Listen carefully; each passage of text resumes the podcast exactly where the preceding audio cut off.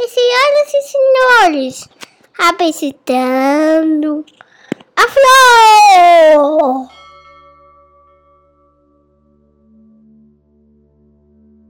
Olá, eu sou Júlio Pompeu e este aqui é o episódio número 6 do Filô.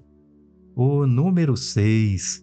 Vencemos a barreira do primeiro mês. E olha, eu queria agradecer muito a você que acompanha aqui esse podcast desde o comecinho, porque ao longo desse mês nós atingimos mais de mil acessos nas plataformas de podcast. Olha, para um podcast que acabou de nascer, isso é muita coisa. A média é de pouco mais de 200 acessos por episódio. Olha, muito obrigado, viu? E nós temos também agora o podcast no YouTube. A versão tá lá. A vantagem do YouTube é que fica fácil para você, numa mensagem que você coloca, num comentário que você coloca ali, fazer uma pergunta. Então, olha, se tiver dúvida, vai lá no YouTube, bota uma mensagenzinha que eu respondo, tá joia? Ou então, você pode acessar também o meu Instagram, que é @julio_c_pompeu. É Júlio Pompeu com um C no meio, para separar o nome do sobrenome.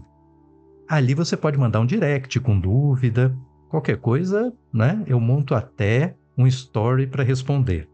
Tá joia? Olha só.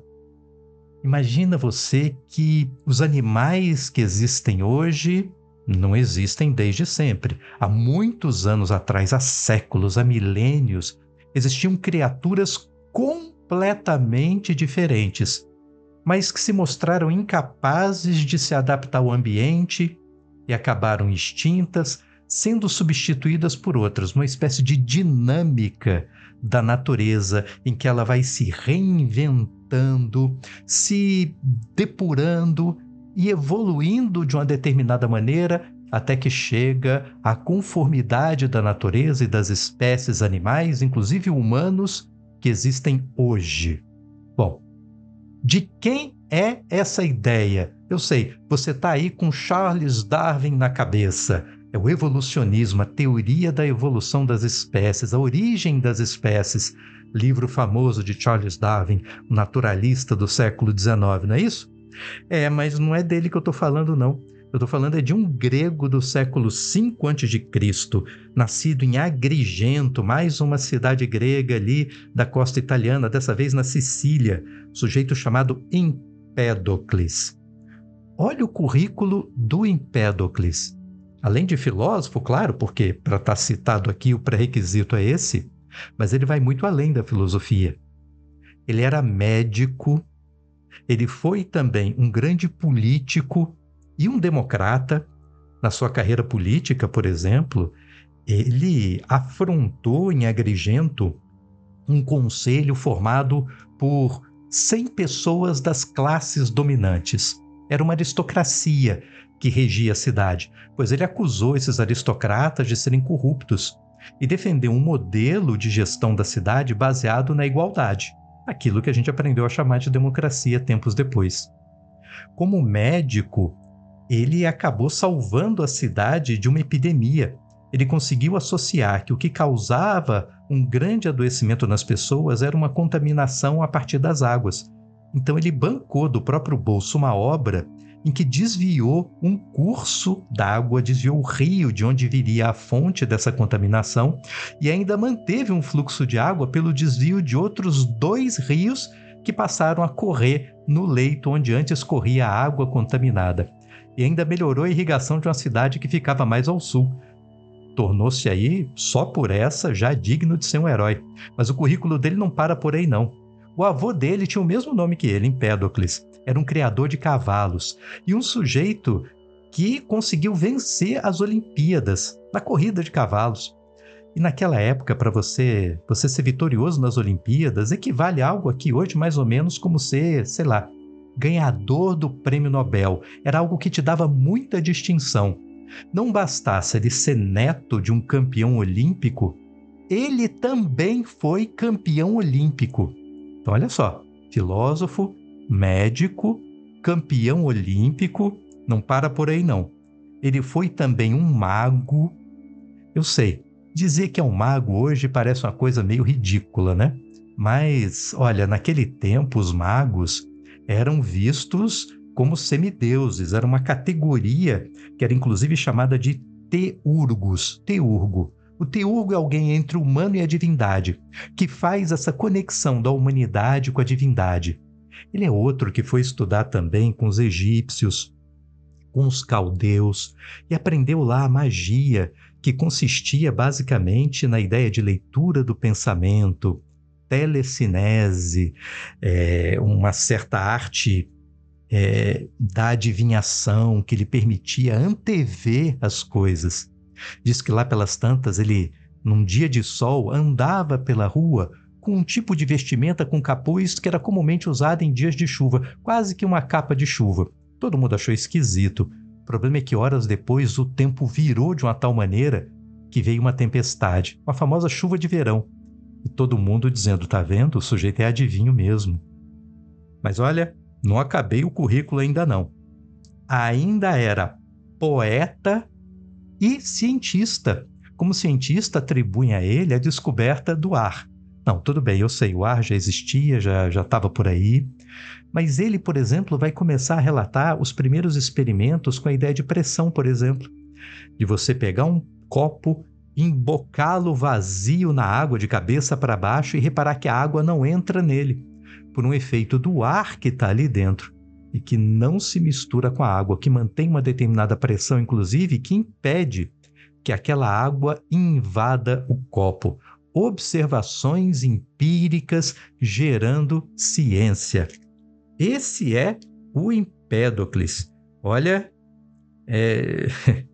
e ele já tinha essa fama aos 20 anos de idade.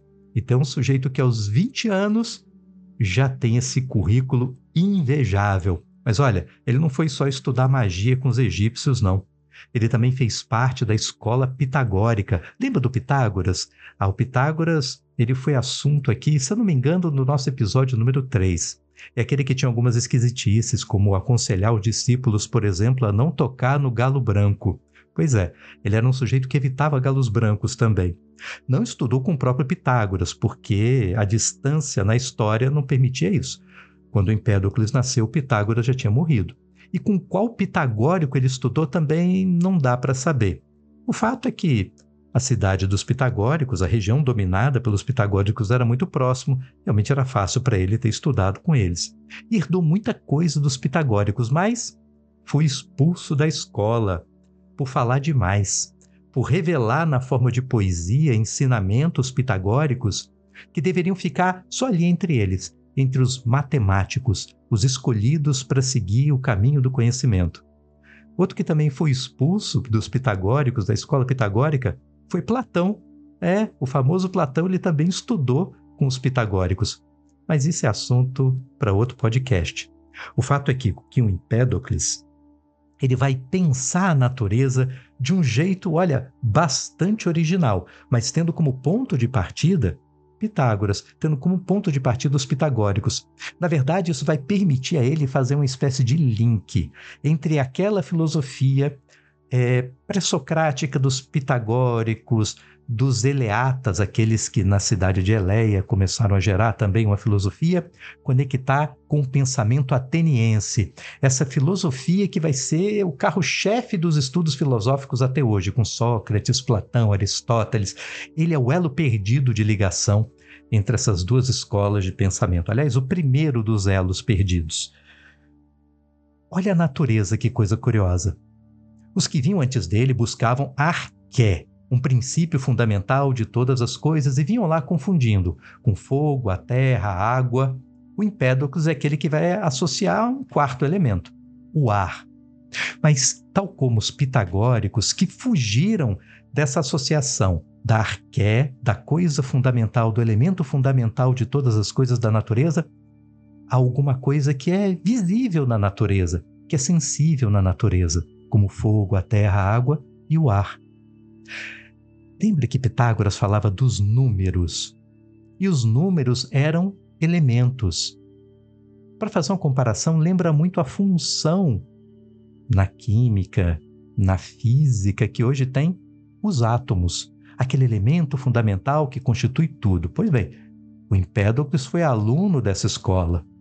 Ele vai dizer o seguinte: esses quatro elementos são aqueles que mais imediatamente constituem todas as coisas, mas eles não são arqué, eles não são os elementos fundamentais. Mas ele também não vai falar dos números como elementos fundamentais. Ele vai falar de outra coisa, de uma multiplicidade de elementos dispersos pelo mundo, numa quantidade incontável de elementos, infinita de elementos dispersos, todos eles invisíveis e que, eles sim, são os elementos dos quais todas as coisas são constituídas. Então, a natureza não começa com fogo, terra, água e ar, ela só é imediatamente formada por eles, as coisas começam muito antes disso, para além disso, começam no infinito dentro de todas as coisas, no infinito pequenininho, que é o infinito da existência de partículas incontáveis. Tempos depois, Aristóteles, na sua física, ele vai dar um nome para essas partículas. É que o próprio Empédocles não dá. Mas esse nome que Aristóteles vai dar a elas é o que vai ficar. Homeomérias. Homeo, de semelhança. Partículas que são semelhantes entre si. Veja, não são partículas iguais entre si, são apenas partículas semelhantes. Essas muitas partículas semelhantes se encontram em dois estados na natureza. Ou encontram-se completamente dispersas por aí, ou encontram-se unidas, constituindo objetos materiais no mundo, constituindo o mundo. E para que essas matérias, essas homeomérias, elas estejam dispersas ou um modo como elas unem, é preciso que exista uma força na verdade, dois princípios que interferem na natureza, fazendo com que ela entre num ritmo de geração e degeneração de coisas, de partículas que se unem formando coisas para depois de um tempo elas se desunirem de novo, se dispersar e serem novamente unidas, formando novas coisas. Duas forças antagônicas, uma força que une e uma força que separa. E essas forças têm nome para Empédocles, chama-se amor, a força que une, e ódio, a força que desune. Então, repara, amor e ódio aqui não são sentimentos humanos. Amor e ódio são princípios de funcionamento do mundo, princípios de constituição, transformação, de reconstituição da natureza. A natureza é o que é por efeito da presença constante e eterna de duas forças antagônicas, que são o amor e o ódio. É pelo amor e o ódio governar o mundo que não existe para Empédocles propriamente um nascimento, nem uma morte como fatos absolutos. Aquilo que nós chamamos de nascimento nada mais é do que, da perspectiva humana, a constatação do início de um uno. Olha o pitagorismo dele aí. Uno. O uno não é o universo que é um só para ele. O uno, o um, nada mais é do que essas homeomérias reunidas formando algo. Homeomérias em estado amoroso de união. Imagina as partículas ali namorando umas com as outras, abraçadinhas umas às outras, juntinhas, formando alguma coisa, sei lá, um gatinho peludo que dá cambalhotas não é? Isso é um uno. Uno, portanto, se confunde muito com aquilo que a gente vai chamar de substância.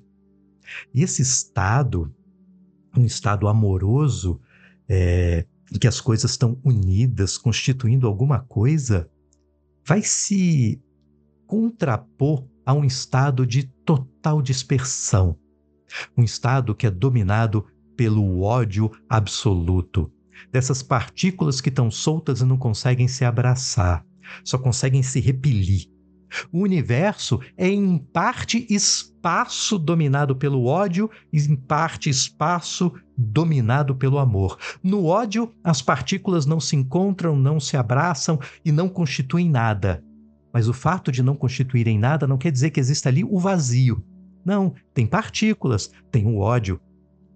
E ao mesmo tempo, quando as partículas estão unidas, formando o uno, formando coisas nesse mundo, não quer dizer que essas coisas formadas serão eternas, que aqui só domina o amor e pronto. Não. Amor e ódio estão em todo lugar de tal maneira que, mesmo lá no império do ódio absoluto, com partículas que não se abraçam, que não são amiguinhas umas das outras, o amor pode interferir como força de união e a partir dali começar a surgir algo novo. Quem sabe um planeta, quem sabe um universo, quem sabe uma pessoa, quem sabe a pessoa que vem para o mundo só para você conhecer e poder entender o amor da perspectiva mais humana e menos metafísica quem sabe? E aqui nesse mundo também de partículas unidas pelo amor, não quer dizer também que tudo seja paz, tranquilidade, aquela felicidade do paraíso. Não, o ódio está aqui para desagregar as coisas e fazer com que um corpo que anda pela natureza, que existe como um ser vivente, pereça, morra, deixe de existir. Existir como tal, como o uno que é, mas as partículas que estão nele, ah, essas não desaparecem.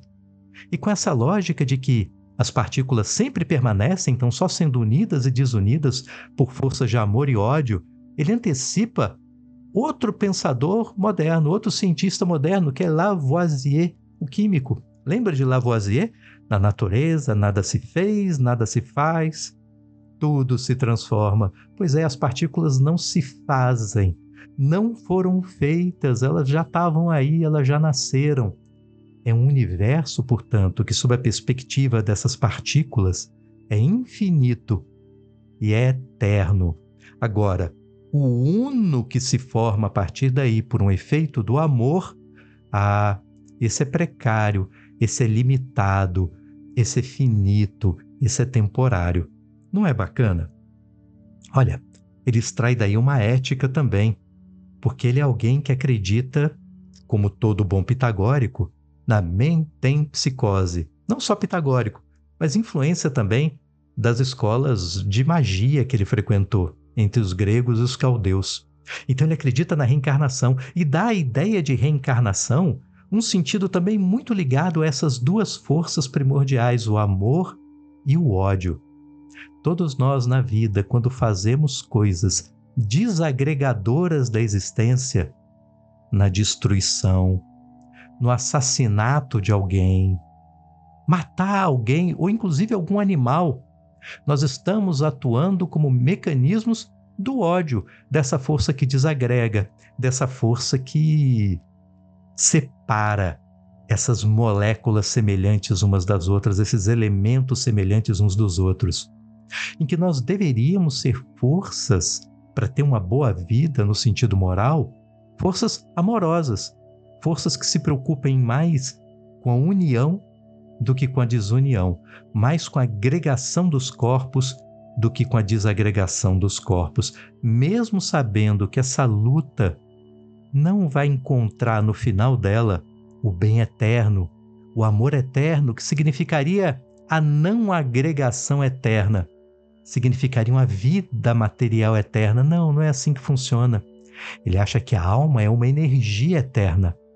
A alma pode ser associada ao ódio ou amor. E quanto mais você se associa ao ódio, mais você reencarna, mais você volta para essa terra como um lugar de experimentar, de ter experiências, como mais uma chance para você abraçar ou amor ou mais ódio até que no momento você consiga ser, como espírito, mais parte das forças amorosas do que parte das forças odiosas. Em sendo parte das forças amorosas, você experimentará mais a eternidade, você experimentará menos a desagregação de corpos, menos a experiência material da morte, menos a experiência material da reencarnação. Porque para um espírito, para uma energia, sei lá, que está noutro mundo, noutro lugar, noutro plano e vem para esse em que junta fogo, terra, água e ar, montando um corpo animado por aí, esse nascimento é também uma morte, a morte da sua saída desse outro plano, também um ato doloroso, também um ato odioso, de desagregação de você que estava lá de boa agregado naquele mundo. e vem agregar-se agora aqui. E que você já sabe, aqui vai ser tiro curto e você vai se desagregar, porque um dia você morrerá. Mas enquanto você está aqui, o que você faz da vida? E assim, do mesmo jeito que o próprio Pitágoras, ele aconselhava, por exemplo, a purificar o seu corpo, purificar do ódio, evitando, por exemplo, comer carne. É, Pitágoras era vegetariano, Empédocles também. Porque a carne traz nessa matéria o ódio da desagregação provocada. Então você traria esse ódio para dentro de você. Você se tornaria impuro também, comendo a carne de animais que foram mortos para produzir alimentos. Não é legal? Ele está treta também, porque a treta desagrega. Ah, essa história de amor e ódio. Eu fico pensando aqui. Para Empédocles, o amor une partículas que são semelhantes. Será que na vida, falando agora não de metafísica, não de física, mas de sentimento mesmo, tem gente que fala que o amor é aquilo que une os semelhantes, outros dizem que não, que o amor é aquela força que une os contrários. Sabe? Eu acho que unir os semelhantes parece esquisito porque na semelhança não tem troca. Na semelhança, você recebe aquilo que você já tem, mais daquilo que você já tem. Imagine a semelhança absoluta, que é você encontrar alguém que é absolutamente igual a você. Tudo bem, eu sei que é impossível, mas imagina que houvesse, né? Então tem uma pessoa que pensa do mesmo jeito que você, que sente do mesmo jeito que você, que reage ao mundo do mesmo jeito que você e, portanto, entrega para você mais de você mesmo retorna você para você mesmo. Eu não sei, isso parece um mundo meio solitário, porque não tem outro. Outro é diferença, outro é complementaridade. E aí, talvez a outra tese que diz que todo amor vem pela aproximação dos opostos. Bom, se usar o mesmo princípio de raciocínio aqui, levando para a radicalidade, o extremo oposto a você é alguém completamente diferente de você, que não pensa o mesmo que você pensa, que não sente o mesmo que você sente, aliás, sente o contrário do que você sente, ao ponto do que o que te alegra vai entristecer essa pessoa e vice-versa. Eu não sei também se o encontro com alguém assim é legal. Me parece irritante, me parece conflitante. Eu prefiro imaginar o meio termo entre as duas coisas, sabe? em que o amor ele acontece quando você encontra pessoas que são meio caminho entre a semelhança e a diferença. Como assim? Pessoas que têm algo que você não tem e que por isso são diferentes, mas que não é o oposto de você. É algo que você admira. Um pensador moderno, que é Spinoza, vai dizer que admiração é flagrar no outro uma virtude, é flagrar no outro uma causa de alegramento do próprio espírito, porque virtude é isso, virtude é uma capacidade, uma característica que alegra. E a pessoa amada não é assim? É difícil imaginar o amor sem uma admiração.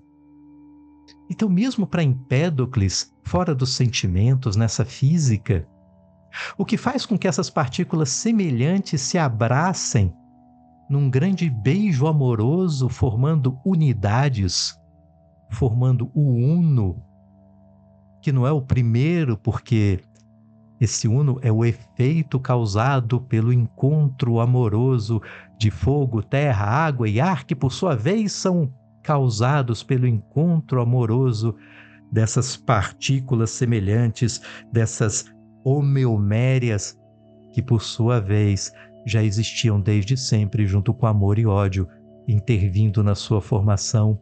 Mas essa união, ela ela não é de qualquer jeito, sabe? Essa união ela cumpre um propósito de aproximar partículas em que uma complementa a outra. E não é assim você, não é assim o seu corpo em que os órgãos se complementam uns aos outros formando uma integralidade do ser que você é, de tal maneira que se eu tiro um órgão, tem órgão que se tirar, eu sei, a gente não sente muita falta, tipo a vesícula. Agora, tem outros que né, a falta é grande. Nossa, como faz falta na sua existência. Alguns, então, são tão comprometedores da existência que você encontrará na falta do órgão a odiosa desintegração do ser que você é, do uno que você é nesse instante. O próprio Empédocles vai dizer que essa natureza que fica se organizando e reorganizando o tempo todo, em que os animais que não existiam, é, que existiam antes não existem hoje, eles vão meio que evoluindo, evoluem por força do acaso. Que amor e ódio não atuam por um princípio, não atuam com um propósito, nem finalidade, eles simplesmente são o que são. Mas não são poucos os comentadores que veem uma discrepância aí entre o acaso como um princípio que rege toda a transformação da natureza, toda morte é por acaso, todo nascimento é por acaso, todo encontro é por acaso, todo amor é por acaso. Aristóteles mesmo acha que não, que tudo tem uma finalidade, como o seu rim, seu baço, seus braços, seus polegares opositores têm um propósito. Ah, eu prefiro achar que o amor tem um propósito e que Empédocles nos ajuda a pensar o amor, o ódio, a moral, a natureza de uma forma muito interessante, mas que fica aí sim um vazio quando a gente não atribui ao amor e nem ao ódio um propósito.